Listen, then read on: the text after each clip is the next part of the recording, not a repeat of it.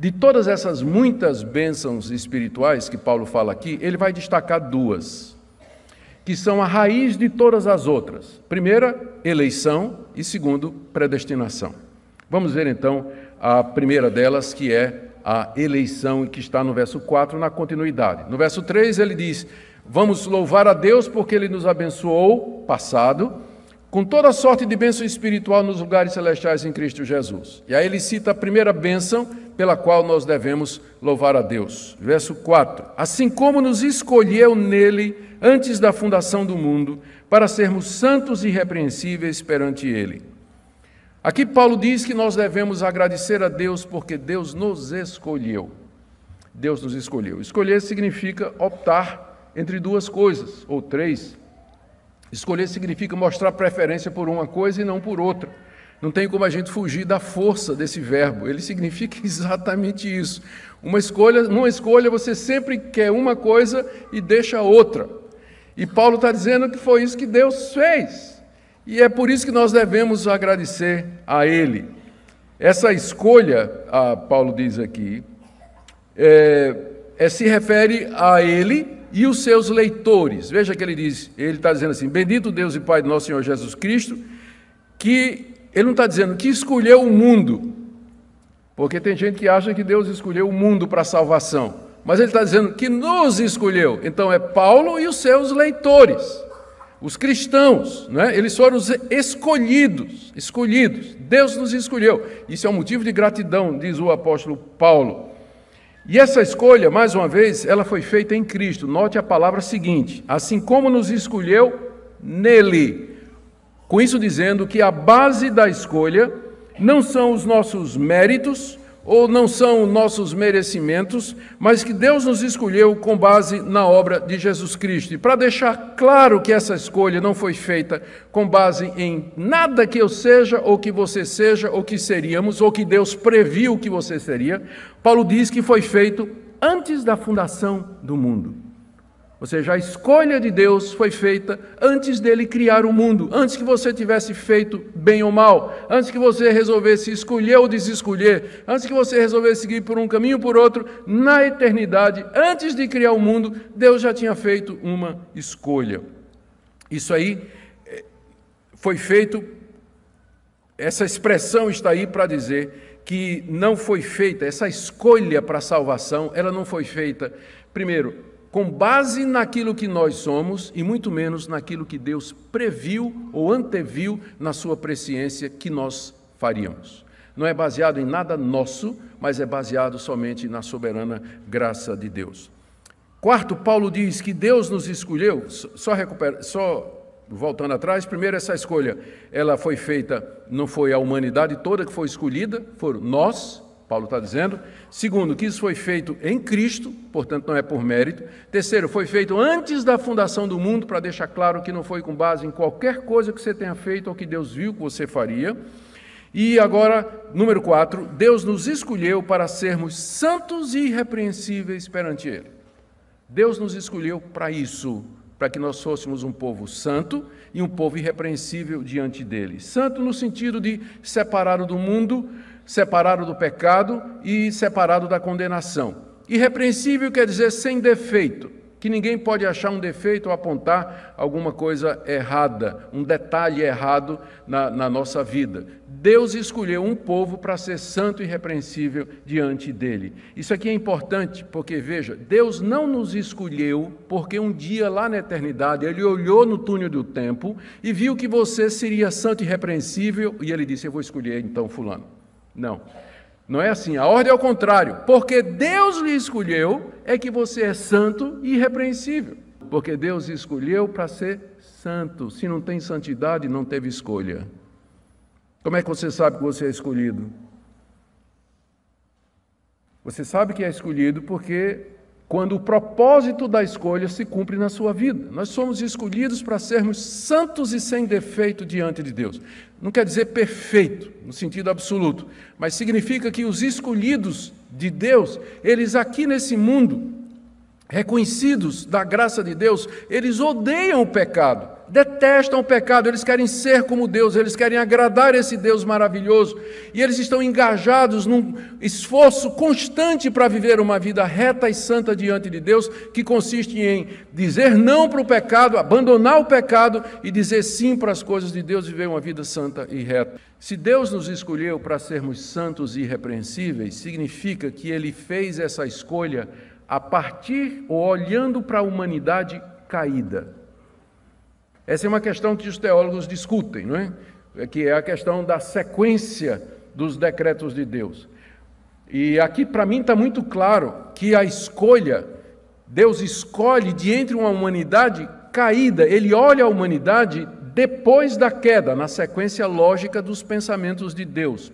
A queda aconteceu, Adão caiu, a humanidade se precipitou na condenação eterna, estão caminhando para o inferno, não são santos e não são irrepreensíveis, então Deus escolhe de entre a humanidade caída aqueles que ele quis para serem santos e irrepreensíveis. Só assim faz sentido a escolha para ser santo e irrepreensível, ou seja, Deus fez a escolha da massa corrompida da humanidade da massa fermentada, Deus tirou um pedaço para ser dele, para ser santo e irrepreensível. Ele olha a humanidade caída em Adão e em Cristo elege de entre essa humanidade aquele, aqueles que ele quis para serem santos e irrepreensíveis.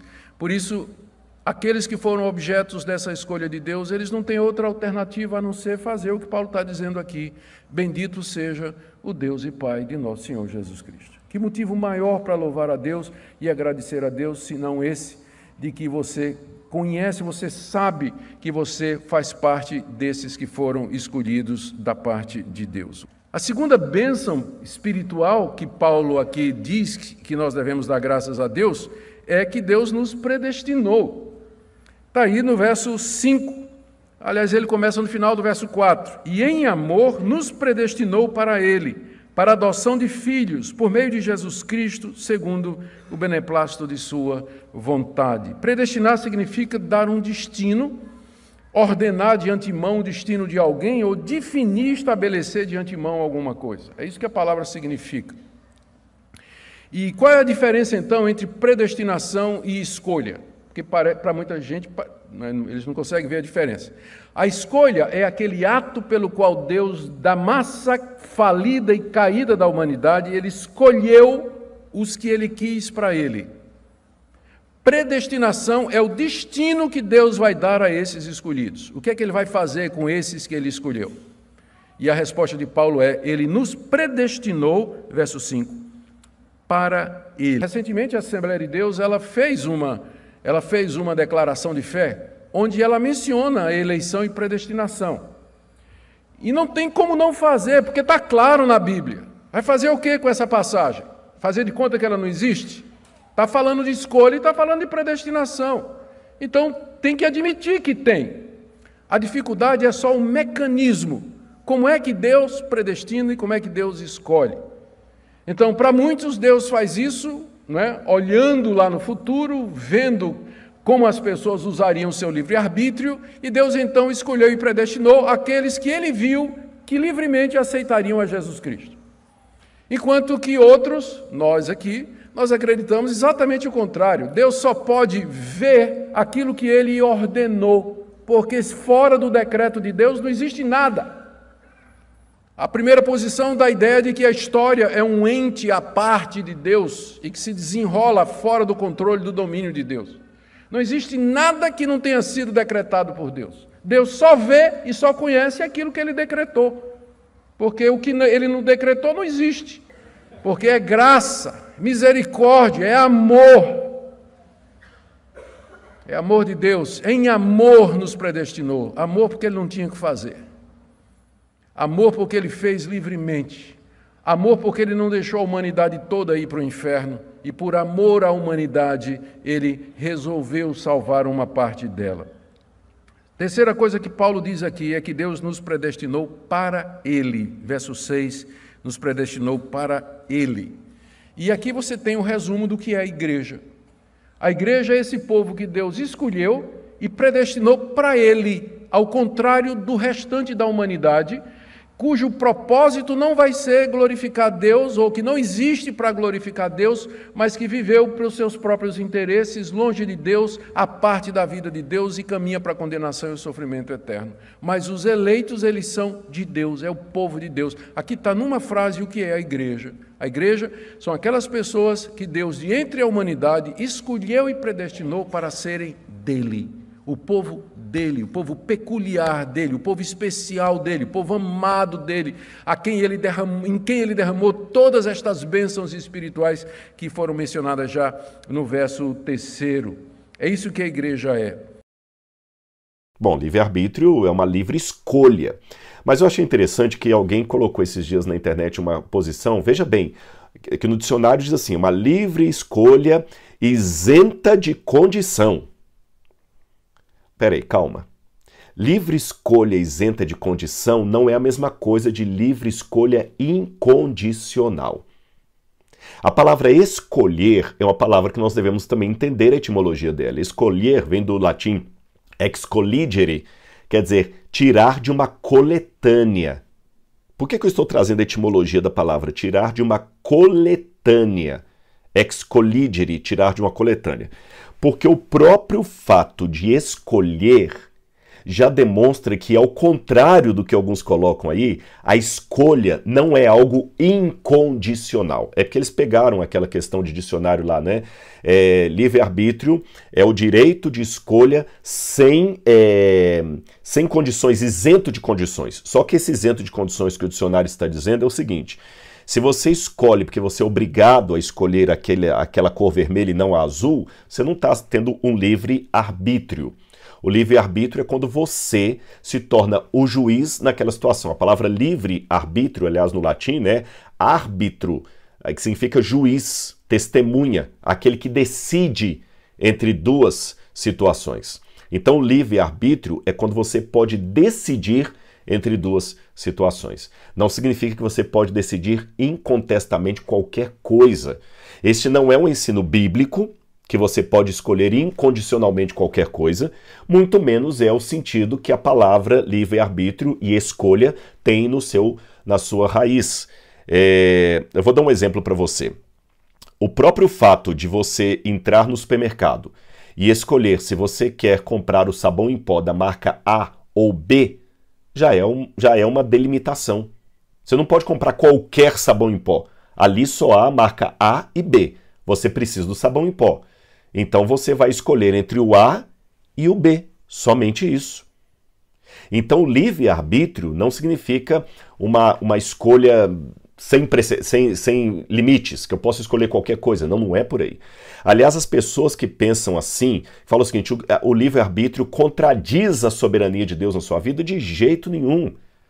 Da mesma maneira, elas confundem a ideia de onipotência de Deus como significando que Deus pode fazer qualquer coisa indistintamente. Não, meus irmãos. Onipotência não significa Deus poder fazer qualquer coisa indistintamente. Por exemplo, se Deus pudesse criar uma pedra que nem ele pode carregar, Deus não seria onipotente. Deus seria ilógico, irrazoável. Perceberam? Justamente por Deus ser onipotente, tem muitas coisas que Deus não pode fazer. Por exemplo, Deus não pode pecar, Deus não pode errar, Deus não pode mentir, Deus não pode criar outro dele mesmo. Perceberam? Então tem várias coisas que a onipotência de Deus impede Deus de fazer. Então, assim como onipotência não significa a liberdade para fazer qualquer coisa indistintamente, livre arbítrio também não significa poder fazer qualquer coisa indistintamente. O livre arbítrio está dentro de uma delimitação lógica e bíblica. Efésios 1, verso 4 diz assim na minha, na minha tradução. É, antes da fundação do mundo, Deus nos escolheu nele para sermos santos e irrepreensíveis diante dele. Então, desde a fundação do mundo, Deus nos escolheu. É interessante que essa palavra escolheu em grego, e as pessoas já deduzem assim: olha, Deus nos escolheu. Escolheu significa que ele tirou, ele rejeitou outros. Porque se eu tenho aqui uh, quatro camisas, eu escolhi duas e não quis as outras, é porque eu rejeitei as outras. Calma, calma. Não vá tanto assim pela tradução. É curioso que a palavra que Paulo usa aqui para escolher, a palavra eklegomai. Eklegomai não significa necessariamente escolher só no sentido de rejeitar outros. Quer ver um exemplo? Vamos ler Lucas capítulo 6, versículo 13. E quando amanheceu, chamou a si os seus discípulos e escolheu doze dentre os quais ele deu o nome de apóstolos o mesmo verbo escolheu, que é usado por Paulo em, em Efésios, aparece aqui. Cristo escolheu dos, dentre os discípulos doze. Significa que os outros foram rejeitados? Não. Doze ele escolheu para apóstolos, mas os outros também foram aceitos. Então, essa questão de tomar a palavra escolhas como, como significando, significando o escolhido foi o aceito, o não escolhido foi o rejeitado, não. Deus não rejeitou os demais, os demais, os demais também eram discípulos de Deus. Então aqui Deus escolheu para uma vocação específica. Quer ver outra prova de que escolheu na Bíblia nem sempre significa eleger entre um ou mais, entre dois ou mais elementos?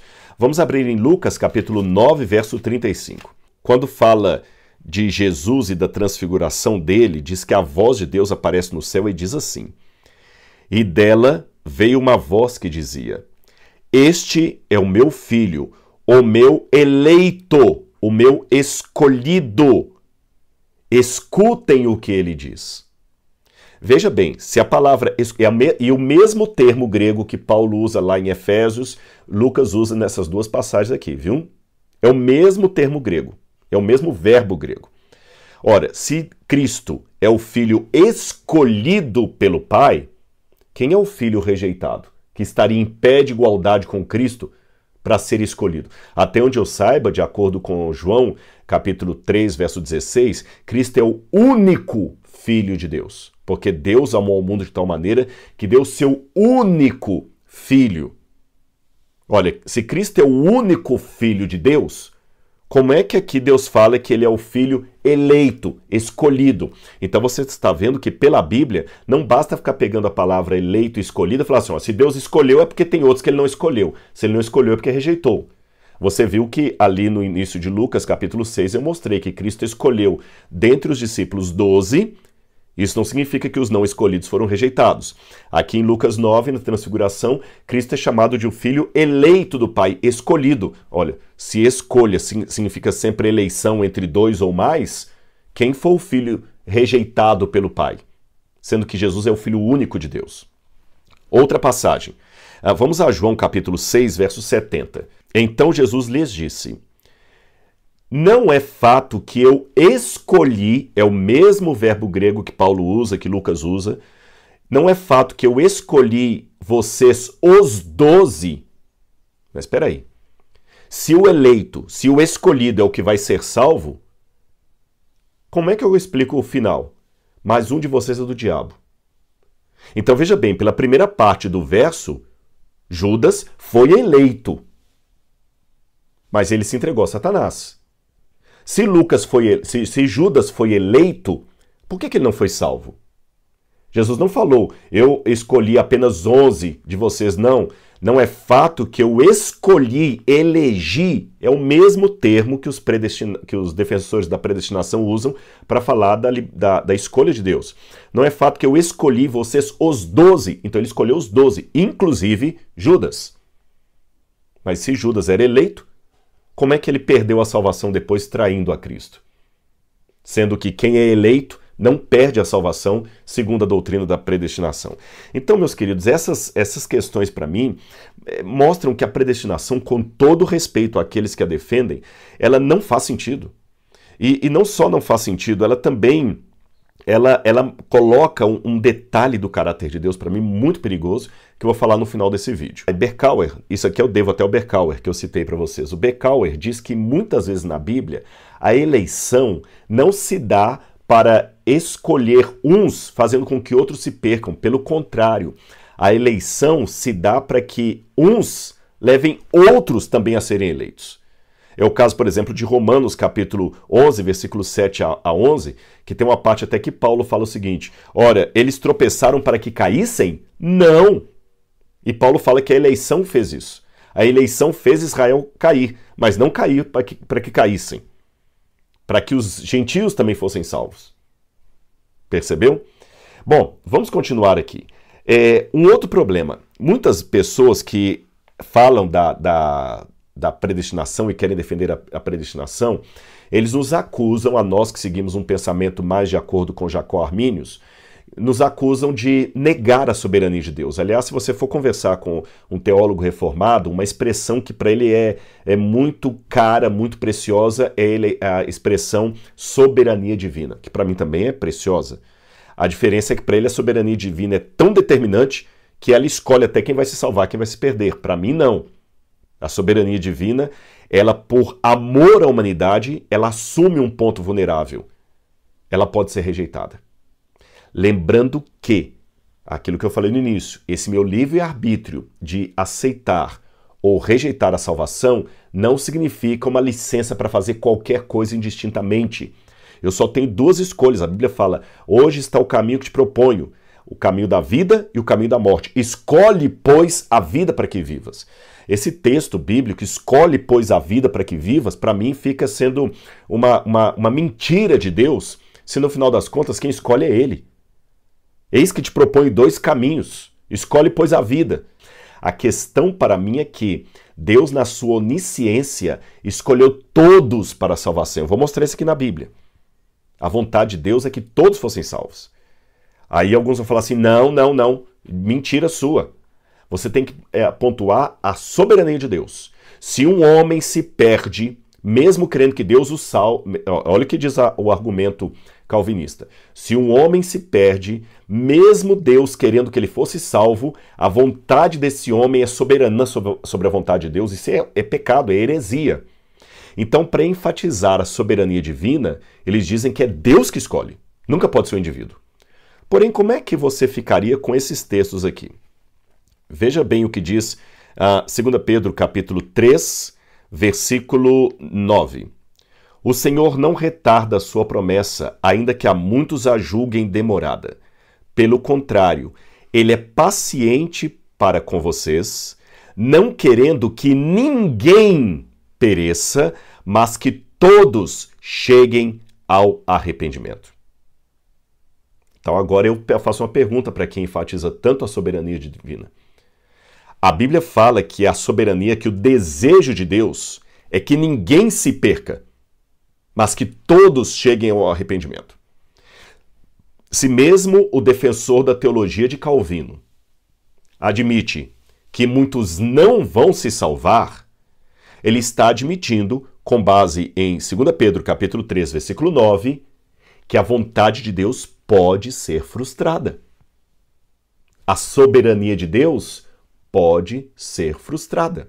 Porque se a soberania de Deus fosse uma imposição goela abaixo da vontade de Deus, então ninguém se perderia. Quer ver outra passagem? Ah, 1 Timóteo capítulo 2, versículo 4. É... Opa, Desculpa, eu estava em Tessalonicenses, gente. 1 Timóteo 2, versículo 4. Vamos ler aqui com calma. Diz aqui, olha.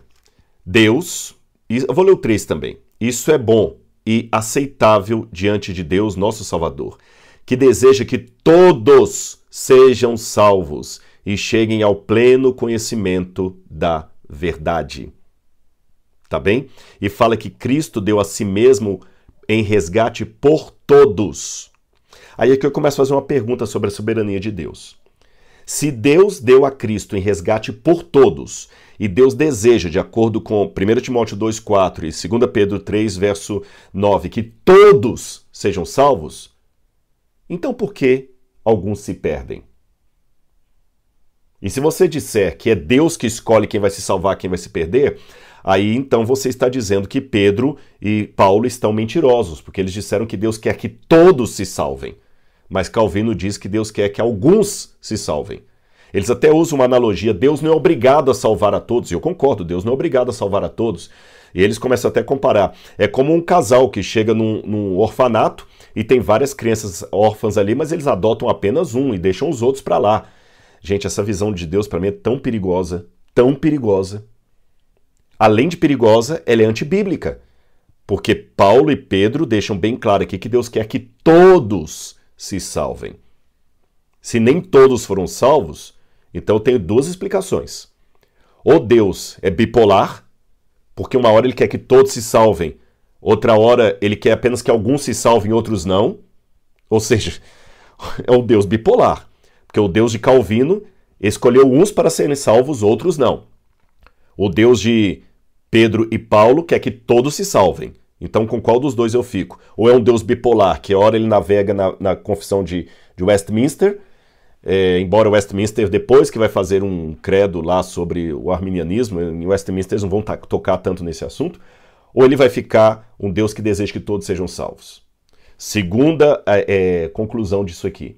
Se Deus quer que todos sejam salvos, mas nem todos vão ser salvos, eu descubro que realmente a vontade de Deus pode ser frustrada. Esse é o paradoxo da graça. Deus é irresistível, mas ele pode ser resistido. Ele não obriga.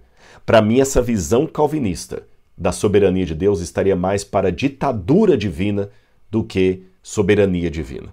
Tá bom? É, eu vou ler mais uma passagem para vocês. Então, vamos lá, Mateus capítulo 25, versículo 34. Então o rei dirá aos que estiverem à sua direita: Venham benditos de meu Pai. Venham herdar o reino que está preparado para vocês desde a fundação do mundo. Aí ele fala, né? Porque eu tive fome, vocês deram de comer e tudo. Aí quando eu vou ao verso 41, vou pular para o verso 41. Então o rei dirá também aos que estiverem à sua esquerda: Afastem-se de mim, malditos, para o fogo eterno preparado para quem? Para o diabo e seus anjos. Ora, se o fogo eterno fosse preparado também para aqueles que não foram eleitos por Deus dentre a humanidade, faria mais sentido Jesus dizer: é, Afastem-se de mim, malditos, para o fogo eterno que está preparado para vocês e para o diabo desde a fundação do mundo. Não é isso que é dito. O que é preparado desde a fundação do mundo é o reino, não o lago de fogo. Ou seja, o desejo de Deus é que todos sejam salvos.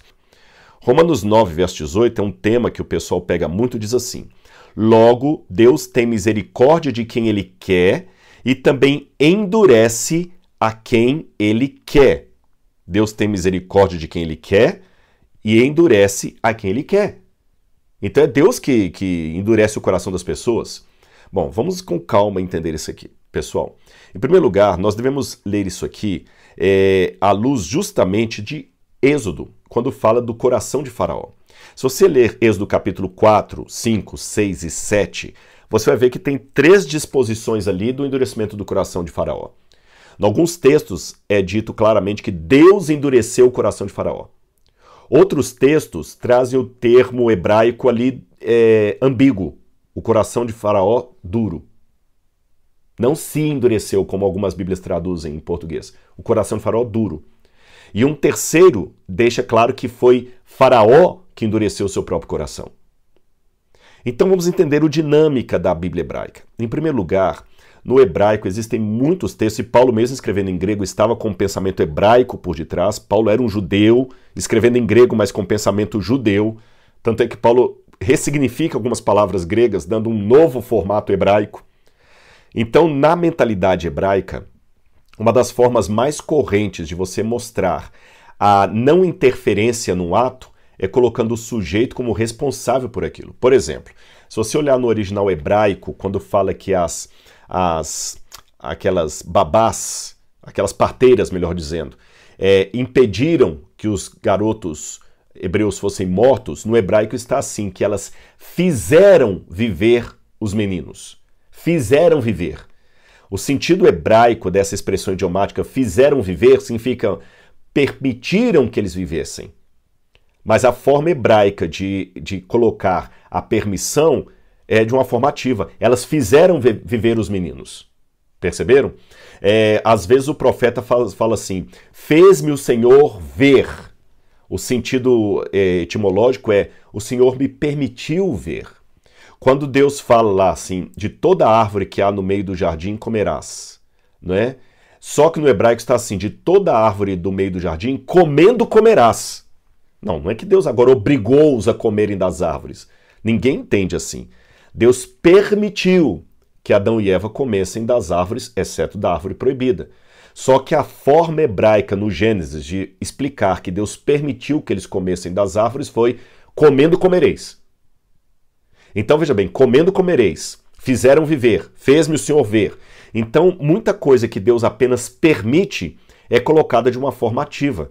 Por isso que a Bíblia fala que Deus endureceu o coração de Faraó, quer dizer, Deus permitiu que o coração de Faraó é, ficasse duro. Tanto é que quando você vai para é, uma passagem que Salmo 18, 26, por exemplo, Salmo 18, 26, você tem aqui uma, um, uma, um termo que vai me ajudar a esclarecer isso. Quer ver?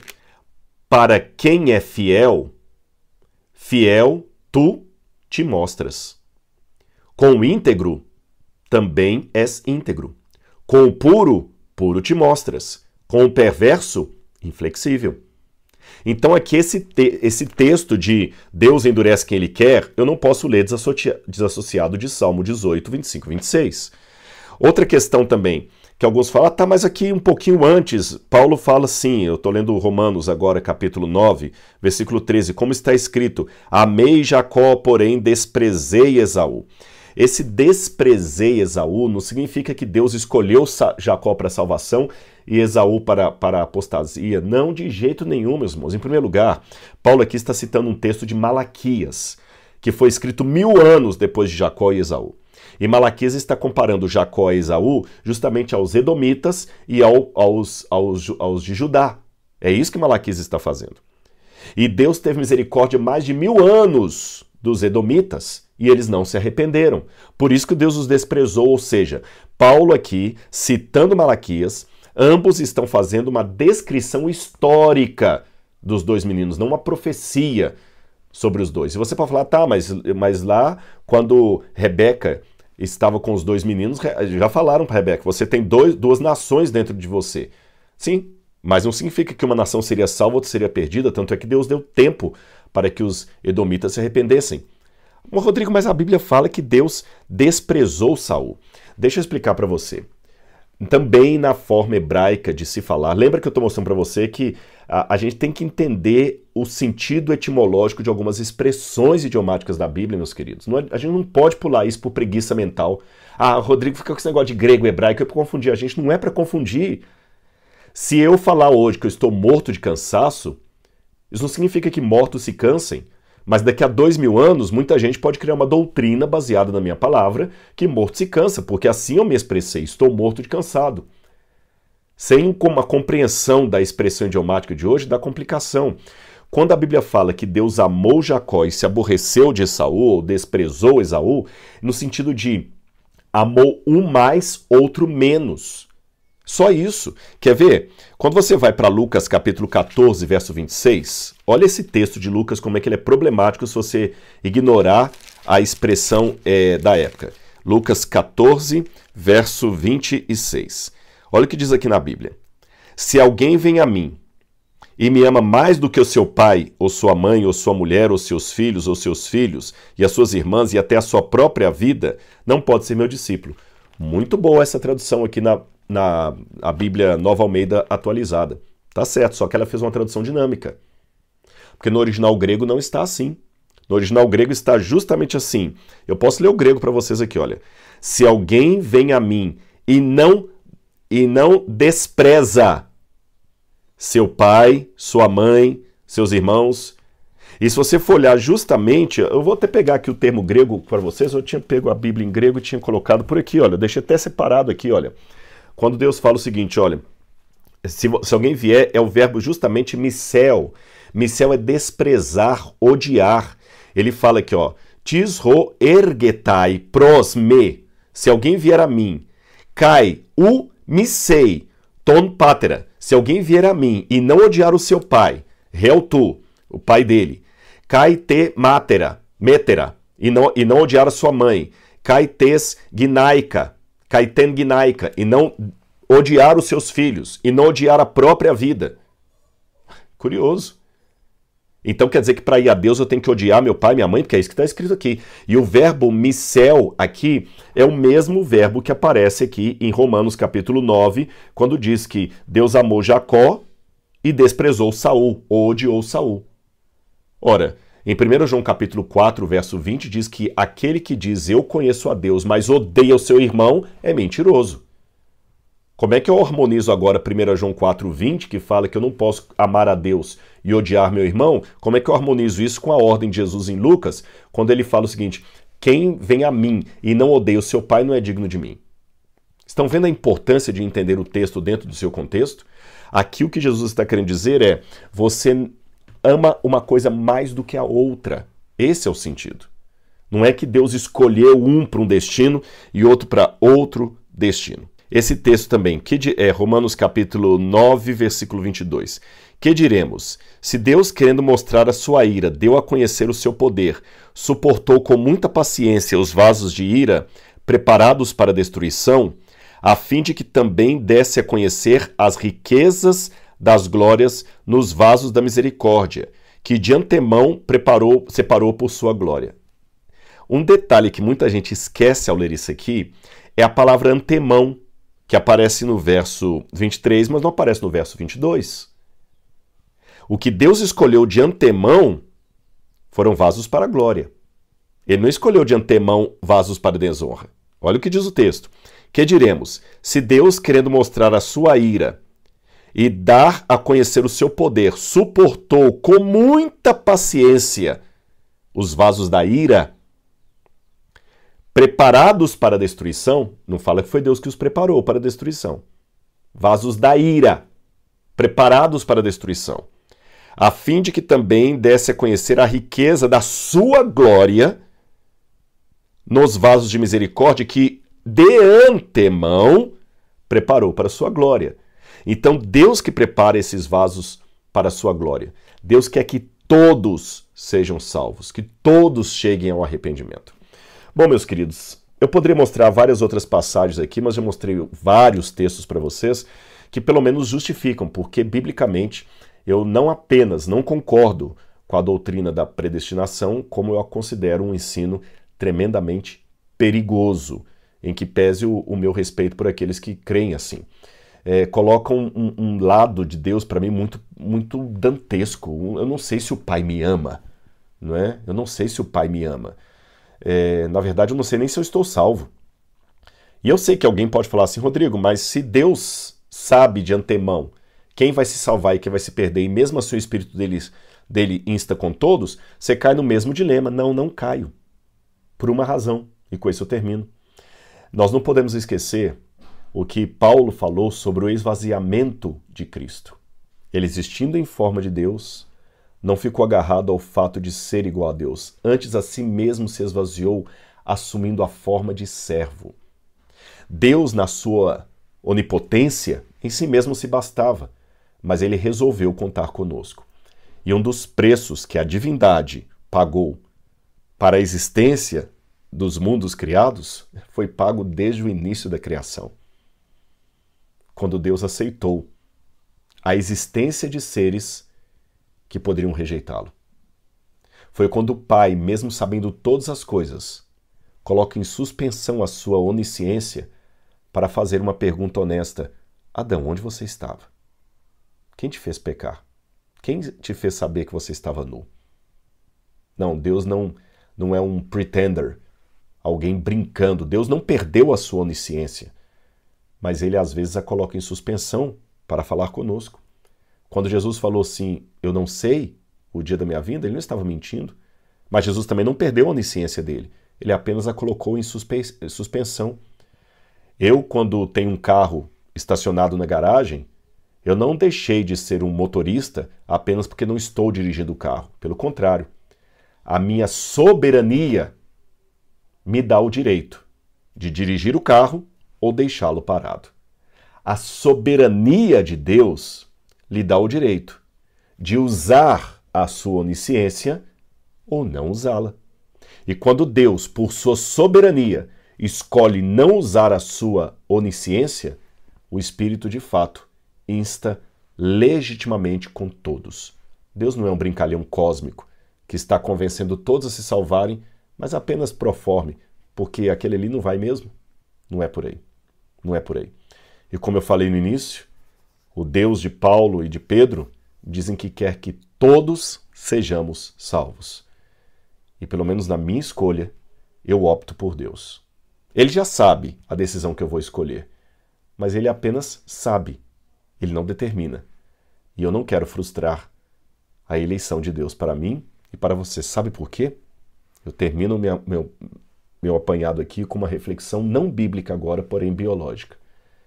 No fundo, no fundo, mesmo que eu saia agora da doutrina da eleição, do livre-arbítrio, eu noto que Deus escolheu você e rejeitou outros. Em que sentido, Rodrigo? Isso está contradizendo o que você falou? Não. É que quando a relação sexual que me produziu ocorreu, milhões de espermatozoides saíram do meu pai para fecundar o óvulo da minha mãe. Uma fração de nanosegundo seria o suficiente para que outro espermatozoide, e não o que me formou, entrasse primeiro no óvulo. Se a relação sexual tivesse sido 10 minutos antes ou 10 minutos depois, se a ejaculação tivesse acontecido um minuto antes ou um minuto depois, é muito provável que outro estaria aqui que não eu. Pergunte um biólogo, um médico, uma bióloga, uma médica, eles vão te explicar isso muito melhor do que eu. A chance matemática de você, de você ser você, ela é maior do que ganhar sozinho na Mega Sena, concorrendo com todos os habitantes do planeta Terra. Então você não fecundou o óvulo porque você venceu a corrida, como dizem alguns, uh, alguns eh, trainees por aí. Não. Você atingiu o óvulo porque a providência de Deus escolheu você para viver. Percebeu? E assim como essa soberania de Deus não é uma ditadura do seu poder, ele escolheu você, sem te perguntar se você queria existir. Mas ele não salvará você sem te perguntar se você quer ser salvo. Assim como a soberania de Deus não é uma coisa sem limites, o meu livre-arbítrio também não é sem limites. Eu não escolhi se podia existir ou não existir. Foi Deus que escolheu a minha existência mas eu posso escolher se quero manter com ele essa existência por toda a eternidade ou não. Como diz a Bíblia, são dois caminhos que ele coloca, não três. Eu também não tenho opção de três caminhos. O meu livre-arbítrio não, não, me permite ter um quarto, uma quarta via para a salvação, uma terceira via. O meu livre-arbítrio não me permite ficar neutro. Eis que lhe proponho hoje dois caminhos: a vida e a morte. Escolhe, pois, a vida para que vivas, tu e a tua casa. Escolha Jesus. Eu fiz essa escolha.